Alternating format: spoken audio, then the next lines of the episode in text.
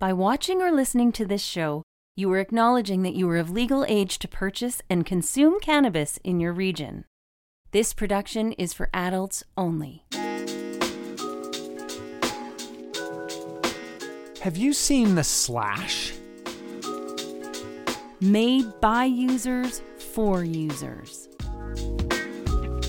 Engineered for flavor. One of the coolest features around. A built in loading tool.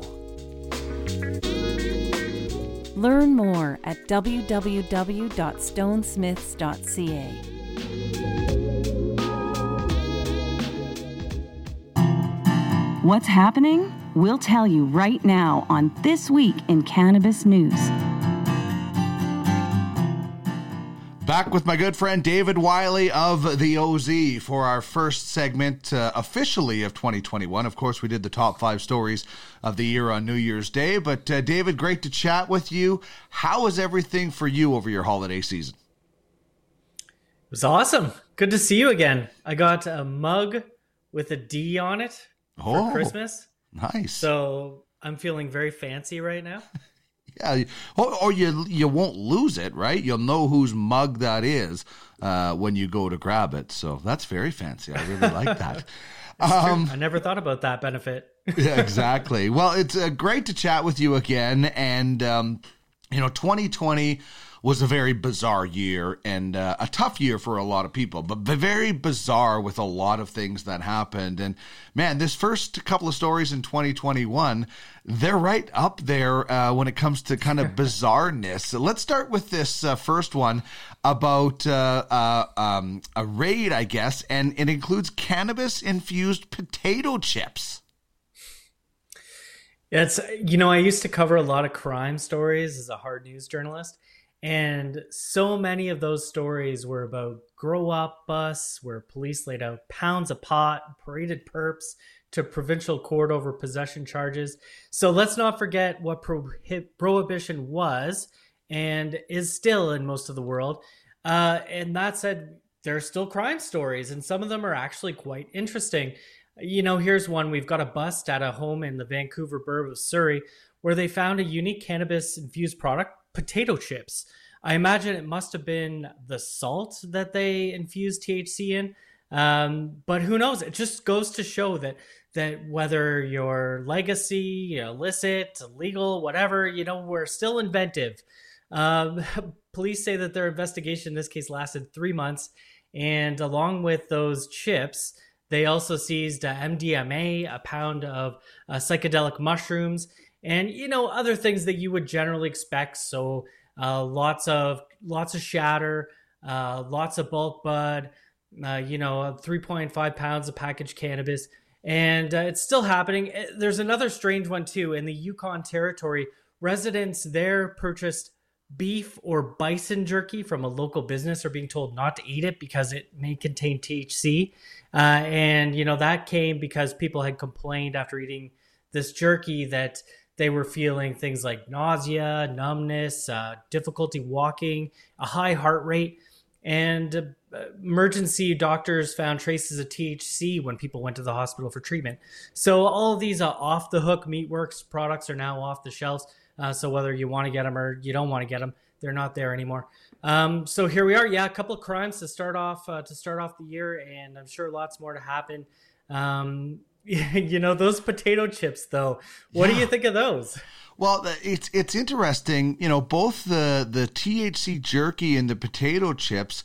You know, I I, I certainly don't uh, advocate go, you know, not telling somebody that there's THC in something. So the jerky is definitely, you know, over the line. The potato chips, you know, I, I and I don't uh, advocate uh, the black market of of the, the products there, but what it does is it's it's just I didn't think about it. I don't know enough yet about um, food and cooking. You know, I, I just had Chef Jordan Wagman on. I wish he was on this week so I could so I could ask him that question. I don't know how it all works, but what I'm getting at is it's new ideas. You know, we've seen the gummies, we've seen chocolate, we've seen drinks. Now maybe cannabis companies, and if they're not already, and if there's anybody out there watching or listening that wants to chime in and let us know how this possibly might work, I'd love to hear that. So this just might open up new avenues, right? Like uh, the more products we I, can successfully infuse cannabis with, yeah. the better, as long as it's on the legal market. I feel like I'm going to the crime pages to get, you know, like uh, edible suggestions here. Recipes. So yeah, I, exactly. And you know, it's uh it's amazing the things that we see and the things that we will see. There's always something to talk about, isn't there? yeah, no doubt. So that's an interesting one to watch. Uh, you know, some of the other products that were there, like you said, you would normally think would be in a bus, but the uh, the food and then the other story with the jerky concerning uh, you know people going to the hospital when they're not expecting it, but it certainly does give um, you know people out there with some really good ideas. Now, this is a great idea. Our next story that we're going to talk about, and this is something that I've done. I bet you I can count the amount of alcoholic drinks I had over the entire holiday. Well, I can on one hand. I had three glasses of wine and two beer. That's what I had. Uh, the rest was cannabis. And I'm, uh, like a lot of people right now, choosing pot over booze. Yeah, I had mimosas on Christmas, and that's sort of a holiday tradition in the family. Okay, I had six. You're um, right. I had that. it's a, the, it's a good way to get orange juice, I guess, and your champagne at the same time.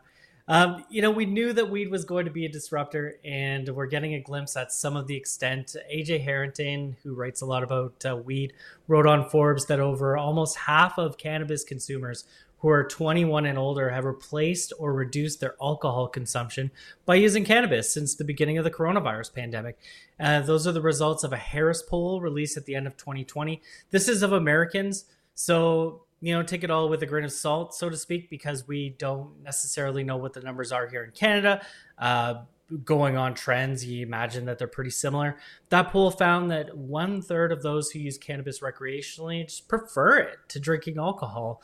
Uh, but of the 2,000 Americans who were surveyed about their consumption habits since the beginning of COVID 19, um, basically 42% said uh, that they'd either started or increased their cannabis consumption during the pandemic, while 45% said they'd replaced or reduced alcohol use with cannabis.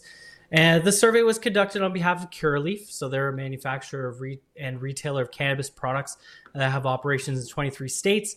So you know, you know where where basically the survey was funded. Um, you know, parents also. This was something that really really resonated with me. Is that parents are turning to cannabis at higher rates than those without children, according to the survey.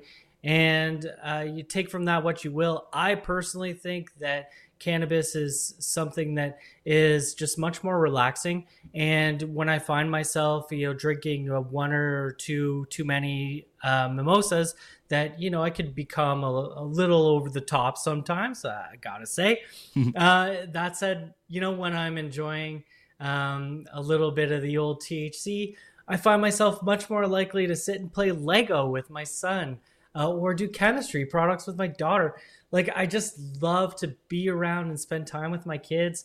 Um, you know, when I've got a little bit of a buzz on. That's of course not an advertisement for people to go out and overconsume or just sure. get blitzed before they're parenting their kids. Uh, but there is something to say about the difference between the two. Oh, well, and, and listen, there's there's uh, uh, there's just the, on the other side uh, when you say I'm I'm going to go have a beer, it doesn't mean you're going to get blotto either, right? So you can have in yeah. moderation cannabis, just like people have alcohol in moderation, and and I agree with you, uh, and and and so many other people agree with you too. In that same story, there was another study that was conducted in California, and two thirds of the respondents said that they plan to replace alcohol use with cannabis during the holiday season.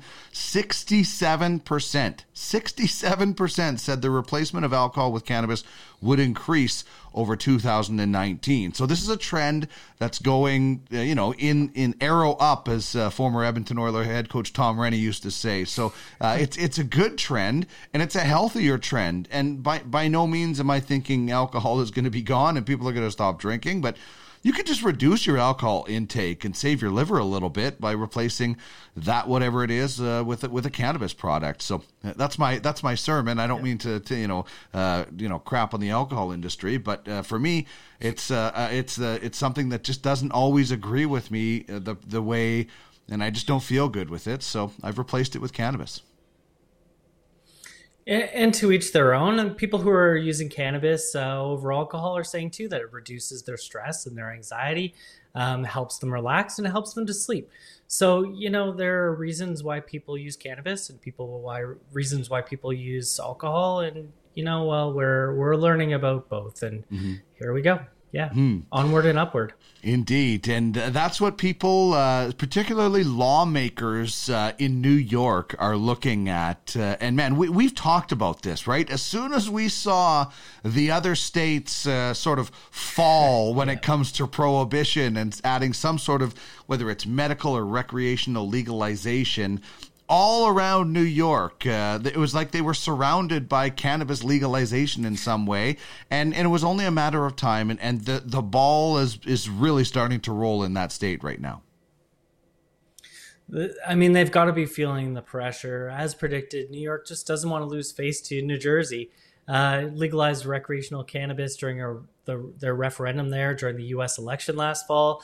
Uh, they're still working out the the kinks, but um, that's to be expected. And New York lawmakers now are moving ahead with their own plans to reform the state's cannabis laws in 2021. They've pre filed eight bills so far, according to Marijuana Moment, that are going to be considered in the upcoming session. Uh, you know, all these new measures deal with reforming the state's current medical cannabis uh, system, but still, they come along with that push from the governor, governor there and legislators to legalize it in 2021. Now, those seven cannabis bills have been preemptively introduced in the Assembly uh, and one, uh, so the uh, eighth one there in the Senate, and they touch on a wide, wide range of topics, uh, everything from tenants' rights for medical cannabis patients to health insurance coverage for cannabis products and you all of these different pieces of legislation are being introduced as lawmakers in New York are pursuing their own recreational cannabis le- legalization legislation. And that's policy that's been in the works for the last couple of years. Uh, their governor, Andrew Cuomo, who's a Democrat, recently said that enacting a regulated cannabis market and taxing products would offset economic losses due to the uh, COVID 19 pandemic and that's something else that we've talked about a lot over the last year is that when it comes to prohibition uh, sometimes the changes come when you've seen uh, real challenges in the economy because it does open up new opportunities for taxation and new opportunities to offset those economic pressures that are being faced. And again, that's not only what we're seeing in New York, but we're starting to see in a lot of other states in the US. Um, you know it's it's going to be a year or two of change across the border and something that I'm really excited to see. Mm-hmm. It's it's basically repeating history. You know, after the the Great Depression, what came back? Alcohol sales and the prohibition was lifted and the taxation from it and the, you know it's it's it's happening again, rightfully so uh, with with cannabis. And you know, even you know, we we talk a lot about you know federal legalization. Is it going to get past the Republicans? But even the Republicans in New York are saying, yeah, this is going to happen. We're seeing everybody around us. So right now, it's an empire of weed state of mind in New York because they're they're they're just there's no other way to go. They they would it would just be foolish for them not to take these next steps. And I know uh, Mr. Cuomo has been uh, pushing hard for this and. Um, it, it's just it's sweeping the nation right now, in, uh, and it will continue in 2021. And I mean, let's not forget too that our number one story in 2020 that we talked about was that cannabis went from illegal to essential in such a short period of time in so many different places. And that says a lot when politicians are debating cannabis and whether or not it should be legal. A lot of them are looking at that. Yeah, yeah. It's it's uh, you know it's. I, I, I've watched a lot of history shows and I watched a lot of shows uh, about uh, alcohol prohibition and uh, you know the, back then there was a lot of resistance to that too from you know a lot of religious groups mm-hmm. and the teetotalers that they call, as they called them but the uh, the you know the the similar um, I guess push against cannabis it doesn't seem like it's there. Maybe just because we have so much more information, right? We just know so much more about this plant uh, than we ever did. And I think a lot of people have maybe, you know, looked at the economic benefits first of all, but then looked at the uh, the other benefits and some of the research and stuff said, yeah, like I, you know, I'm not selling my soul to the devil to legalize this, right? Like there is some good benefits. So I think just that the overall tide on this has has certainly changed. And you know, to dovetail on on that story about New York, you have a state in Illinois that is uh, you know just shredding cannabis uh, you know records and charges uh, when it comes to the legal system. And, and this is what happens when laws are changed. People get their lives, their freedom, and, and you know, their, their livelihoods back because of silly charges over cannabis. Yep, this is the way. We want to even the playing field. Let's not limit people who chose weed over booze in their youth and had the bad luck of getting busted. And you really hear we're talking about being equitable. And in that sense, Illinois is raced 500,000 low level cannabis charges. And you mentioned earlier that, that we're not seeing as much push against cannabis as uh, we maybe had during alcohol prohibition. I think that we're starting to see a significant push for cannabis. And a lot of that pressure is coming from the idea of social justice. And that's what's happening here. Uh, right away in Canada, there was a lot of pressure to pardon people who had faced you know jail time, criminal records over uh, even just minor possession charges. Uh, you know, so and that's what's happening here. The governor of Illinois, J.B. Pritzker, has cleared the state's non-felony cannabis cases. So that's along with the 9,219 low level cannabis convictions to start 2021. So the Democratic politician signed legislation 2019 legalizing recreational cannabis use in Illinois. So that started last year. Uh, and that allowed for almost uh, what 770,000 residents there um, to have their cannabis related offenses expunged.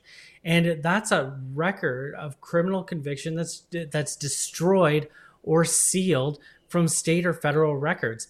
Now he says, uh, you know, granted, in, in, his words, we will never be able to fully remedy the depth of the damage in communities of color who have disproportionately shouldered this burden, but they can govern with the courage, as he says, to admit the mistakes of the past and mm. the decency to set a better path forward. Uh, and both of those points are extremely important to remedy the damage that was done and to have the decency to move forward in a better way. Uh, and, you know, 2021, I really hope that that's what we're going to see more of that, admitting that prohibition against cannabis was a mistake and fixing the consequences of that mistake, particularly when it comes to social justice. Yeah, well, in it just in life in general, when you can sit there and say, "I made a mistake, I'm sorry," it goes a lot farther than it's not my fault. I'm not going anywhere. I'm not, you know, blah, blah, blah. It, it just, you know, culpability, when you just admit your mistake and you admit your fault, uh, people have a tendency uh, to see you in a better light. And, and, and that quote was so bang on. And I think they had until 2025 to get some of this stuff done. So they really, really got yeah. the ball rolling on this. And, and it's really encouraging to see. And, and I think that I hope a lot more people can just come to realize and say, hey, I, I made a mistake. My mind is now different. I've changed my mind. I, I realize that there's benefit and we can move forward rather than just, you know, acting like a five year old that won't leave the White House or something like that. a buzz, you know, to, to reference a different kind of a story. But, you know, I, I and I think there is, uh, as you mentioned, just a more open mindedness because there is actual research. There is, um, you know, uh, whether you know you can call it anecdotal, but there's actual medical research on the benefits of this plant. And you know, 2020 was amazing oh, yeah. for that election, and I just think that uh, more and more is going to start opening up throughout the United States as it has through here in Canada.